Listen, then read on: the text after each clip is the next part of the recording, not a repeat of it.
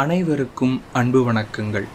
தமிழ் சினிமாவில் சமூகம் சார்ந்து இயங்கும் இயக்குனர்கள் இன்றுதான் அதிகம் வந்து கொண்டிருக்கிறார்கள்.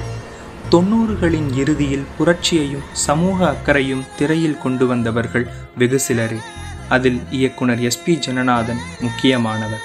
துவக்கத்தில் இருந்தே ஏராளமான அரசியலும் சமூக சிக்கலில் வாழும் மக்களின் நிலையையும் வசனங்களின் மூலமாகவும் பாடல்களின் வழியும் சொல்லி சென்றார். அன்று துவங்கிய இயக்குனரின் சமூக அக்கறை கடைசியாக அவர் இயக்கி வெளிவரவிருக்கும் லாபம் வரை இருந்து வருகிறது. ஈ திரைப்படத்தில் அவர் பேசிய அரசியலும் சரி பேராண்மையில் பேசிய முதலாளித்துவம் பொருள் முதல்வாத அரசியலும் சரி புறம்போக்கில் பேசிய பொது உடைமை கருத்தும் சரி கம்யூனிச சிந்தனை கொண்டு திரையை அலங்கரித்து வந்தார்.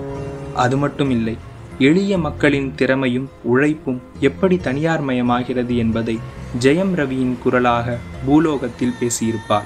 நிச்சயமாக வரவிருக்கும் லாபம் திரைப்படமும் அப்படித்தான் இருக்கும்.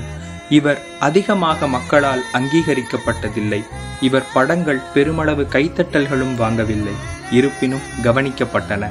இன்றும் பல திரைக்கல்லூரிகளில் அவரது படங்கள் பாடமாகவும் விவரிக்க எடுத்துக்காட்டாகவும் இருக்கிறது. நீங்கள் நீங்களா இருக்கிற வரைக்கும் நான் நாயாக தான் இருக்கணும்னு நீங்கள் நினைக்கிற வரைக்கும் இங்கே எதுவுமே மாற அப்படின்னு மாரி செல்வராஜ் பேசிய சமூக பிரிவினையை சில ஆண்டுகளுக்கு முன்னரே பேராண்மை படம் கிளைமேக்ஸில் காட்சியாக வைத்திருப்பார் இயக்குனர் எஸ் பி ஜனநாதன்.